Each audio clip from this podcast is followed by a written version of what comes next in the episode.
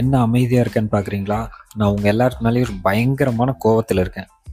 போன வாரம் உங்ககிட்ட பேசணும்னு எவ்வளோ ஆசையாக வெயிட் பண்ணிட்டு இருந்தேன் தெரியுமா. பட் நீங்கள் இப்படி என்னை டிசப்பாயிண்ட் பண்ணுவீங்க நான் எதிர்பார்க்கவே இல்லை. பட் இருந்தாலும் ஓகே, இந்த ஒரு டைம் உங்கள் எல்லாத்தையும் நான் ரொம்ப பெரிய மனசு பண்ணி மன்னிச்சிட்றேன். பட் இந்த விஷயம் வந்து மறுபடியும் ரிப்பீட் ஆகாமல் பார்த்துக்கோங்க, ஓகேவா. நான் ஒவ்வொரு டைமும் இவ்வளோ காமாக வந்து உங்கள் எல்லாத்தையும் மன்னிப்பேன்னு எதிர்பார்க்காதீங்க. ஆ,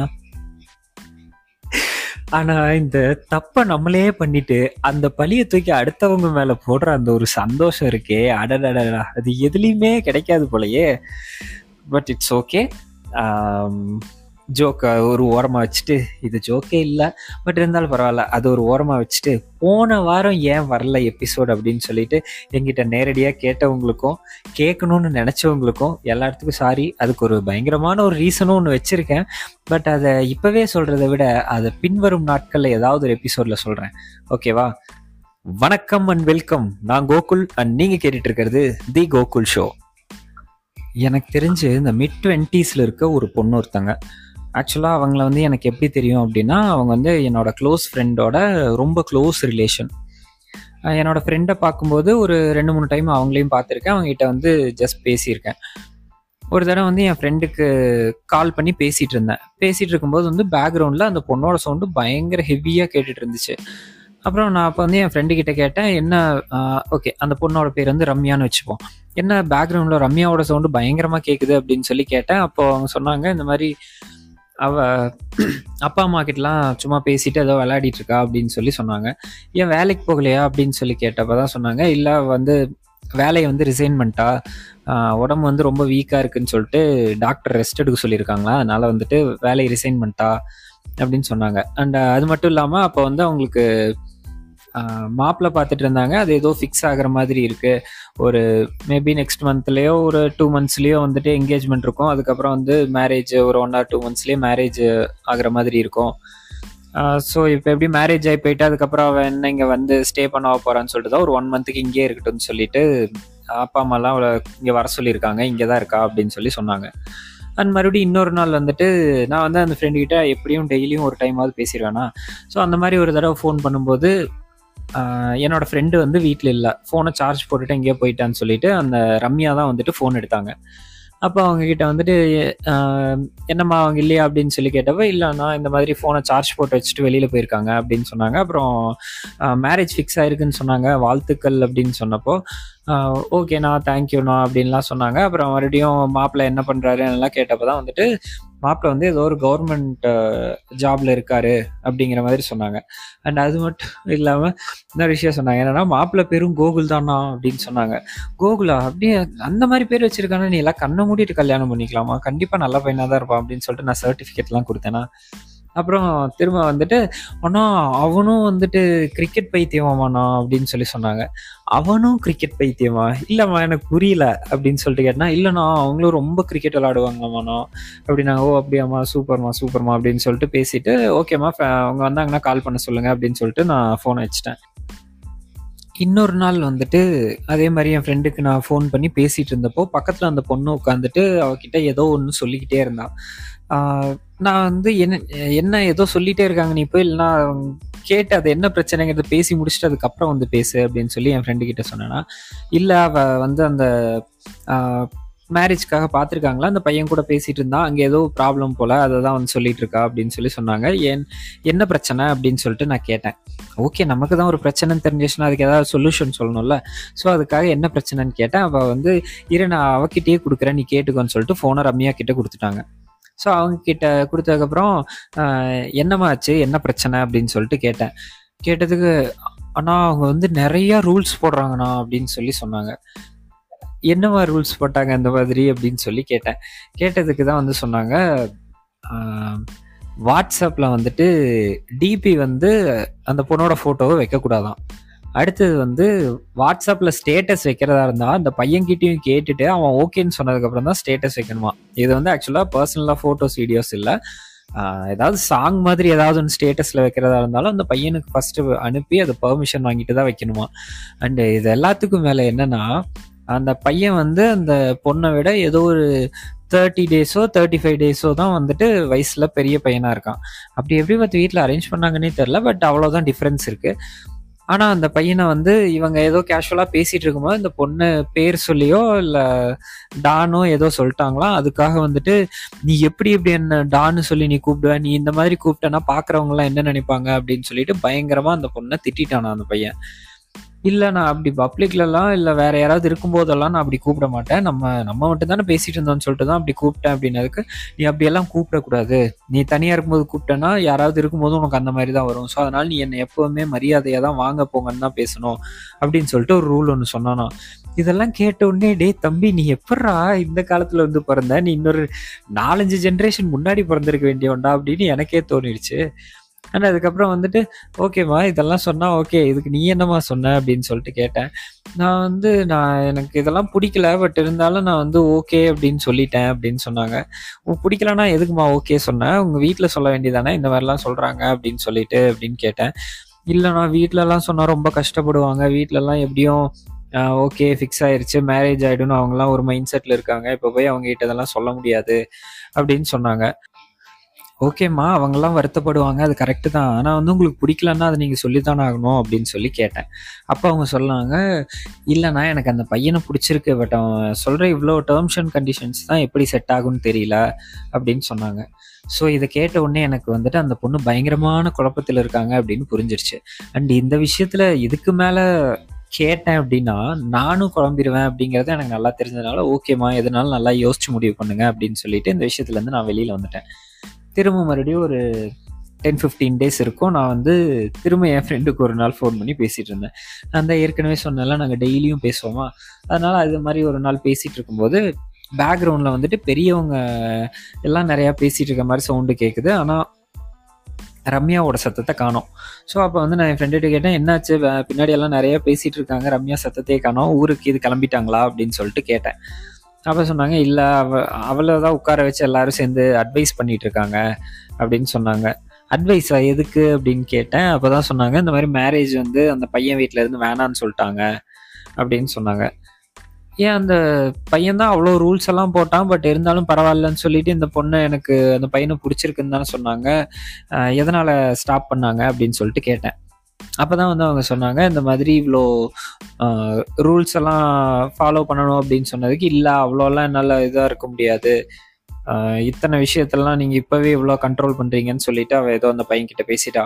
அண்ட் அதுவும் இல்லாமல் அந்த பையனோட வீட்டில் வந்துட்டு மேரேஜ் ஆன உடனே வேலைக்கு போகணும் அப்படின்னு சொல்கிறாங்களாம்.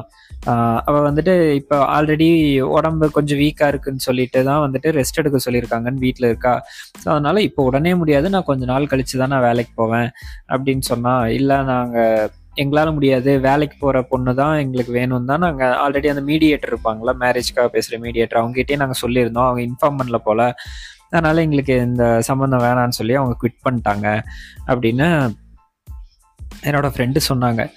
என் ஃப்ரெண்டு இந்த மாதிரி சொன்னோடனே நான் என்ன நினச்சிட்டேன், அந்த பொண்ணுக்கு வந்து அந்த பையனை பிடிச்சிருக்குன்னு சொன்னாங்கள்ல, ஸோ இப்போ அவங்க வேணான்னு சொன்னதுனால அந்த பொண்ணு ஃபீல் பண்ணிட்டு இருக்கா, அதுக்காக இவங்க எல்லாரும் அந்த பொண்ணுக்கு அட்வைஸ் பண்ணிட்டு இருக்காங்க, ஒன்றும் பிரச்சனை இல்லை விடு வேற மாப்பிள்ள பார்த்துக்கலான்னு சொல்லி அட்வைஸ் பண்ணிட்டு இருக்காங்கன்னு சொல்லி நினச்சா.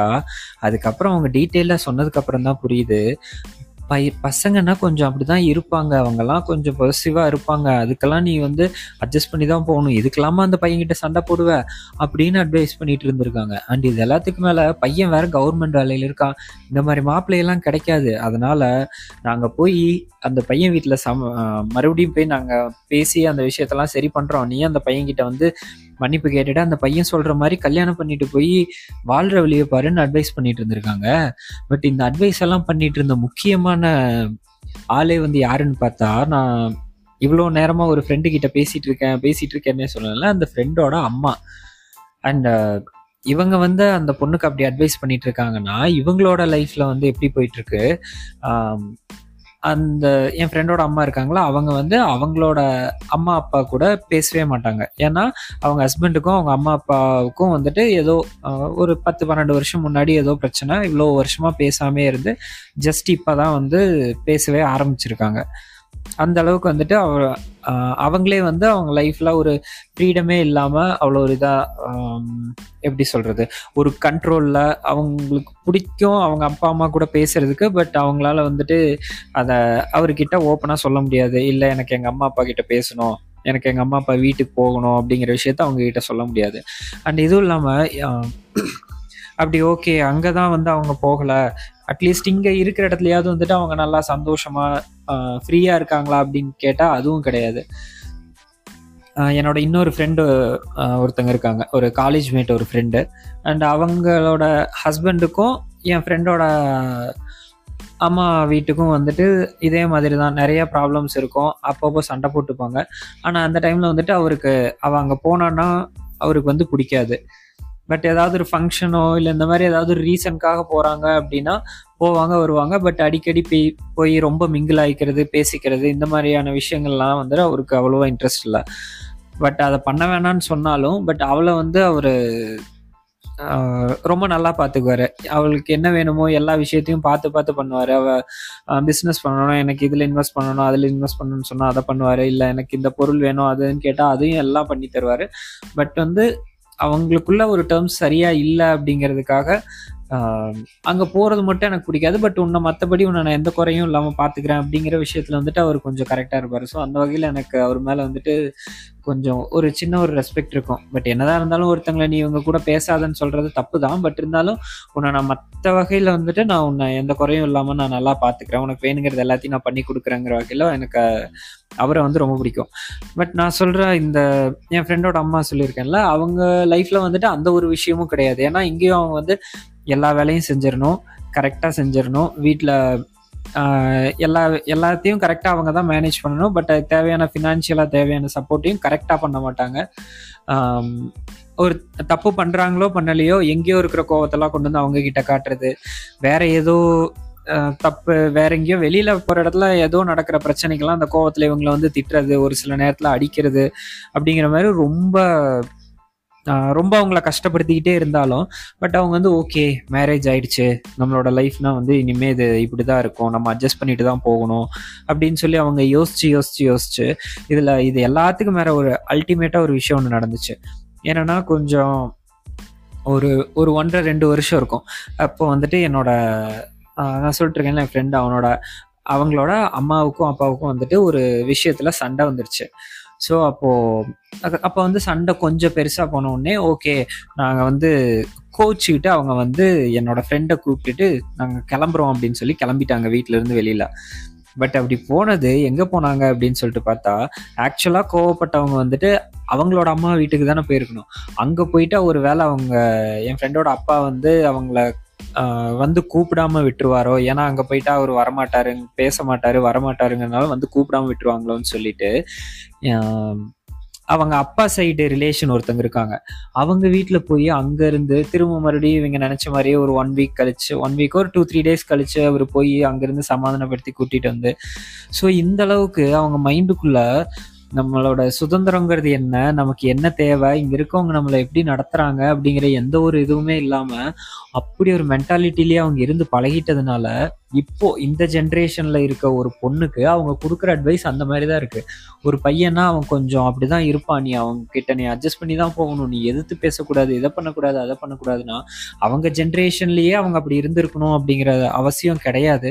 பட் அதுக்குன்னு எல்லா வீட்லேயும் ஒரு சின்ன பிரச்சனை இருந்துச்சுன்னா உடனே சண்டை போட்டு அவங்க அம்மா அப்பா வீட்டுக்கு போயிடணும், பெருசாக பிரச்சனை பண்ணணும் அப்படிங்கிற விஷயத்த சொல்ல வரல.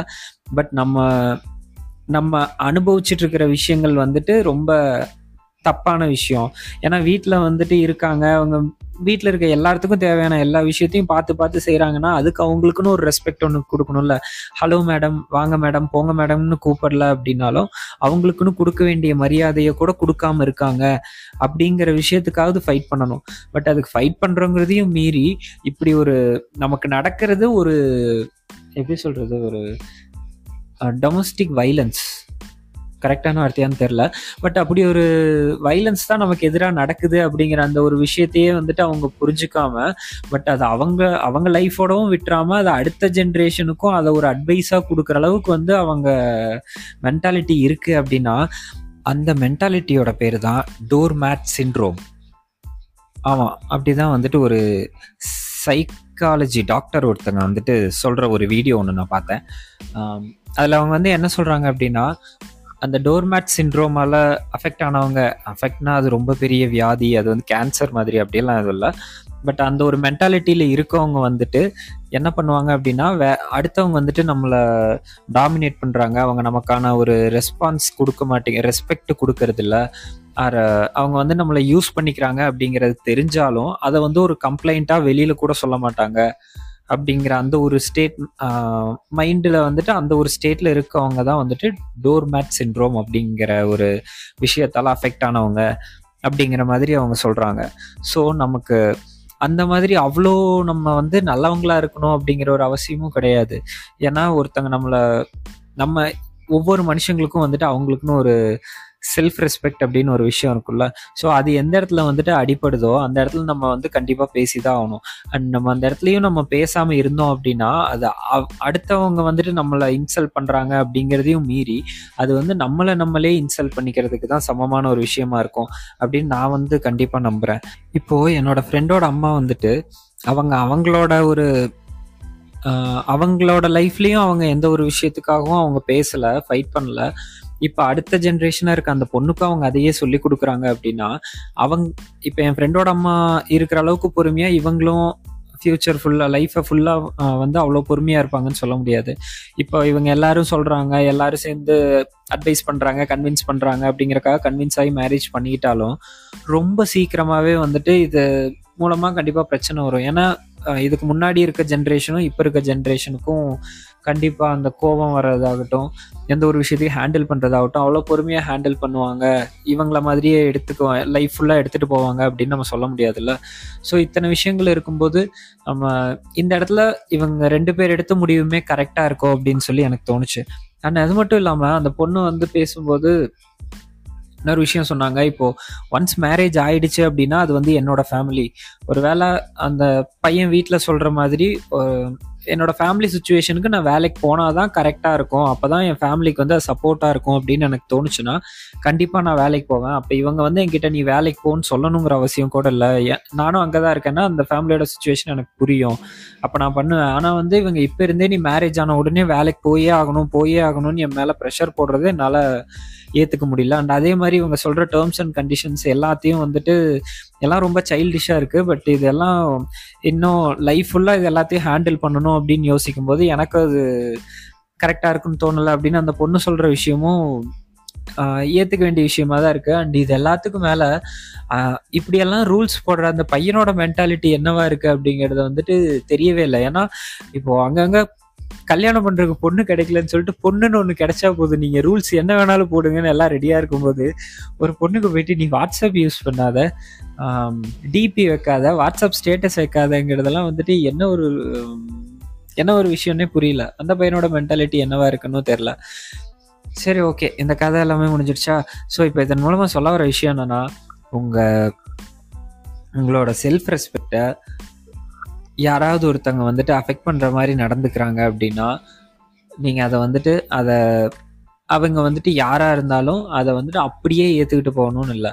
அதுக்குன்னு உடனே எல்லாத்துக்கிட்டையும் சண்டை போடணும்னு அவசியம் கிடையாது. அட்லீஸ்ட் அந்த பிரச்சனை நடக்கு திடீர்னு ஒருத்தவங்க உங்ககிட்ட கத்துறாங்க, பட் அந்த இடத்துல அவங்க வேறு ஏதோ ஒரு ப்ரெஷரில் கத்துறாங்கன்னு உங்களுக்கு புரியுதுன்னா அப்போ அமைதியாக இருந்துட்டு கூட நீங்கள் திரும்ப மறுபடியும் கண்டிப்பாக அவங்க பண்ண ஒரு தப்பை வந்து நீங்கள் அவங்கக்கிட்ட சொல்லி தான் ஆகணும். ஏன்னா அந்த இடத்துல நீங்கள் அமைதியாகவே இருந்தீங்கன்னா அந்த விஷயம் உங்களை எவ்வளோ ஹர்ட் பண்ணுது அப்படிங்கிற விஷயம் அந்த ஆப்போசிட்டில் இருக்கிற பர்சனுக்கு தெரியவே தெரியாது. ஸோ அந்த விஷயம் திரும்ப திரும்ப நடக்கும். அது அப்படியே நடந்துக்கிட்டே இருக்கும்போது ஒரு லெவலுக்கு மேலே அது உங்களுக்கே பழகிரும். ஸோ செல்ஃப் ரெஸ்பெக்ட் அப்படிங்கிற ஒரு விஷயம் உங்களுக்கு இருக்குங்கிறதே நீங்கள் மறந்துடுவீங்க. உங்களுக்கான ரெஸ்பெக்ட் ஒரு இடத்துல குறையுது அப்படின்னு சொல்லி தெரிஞ்சிச்சுன்னா அந்த இடத்துல அதை சண்டை போட்டாவது வாங்கிடுங்க, ஓகேவா?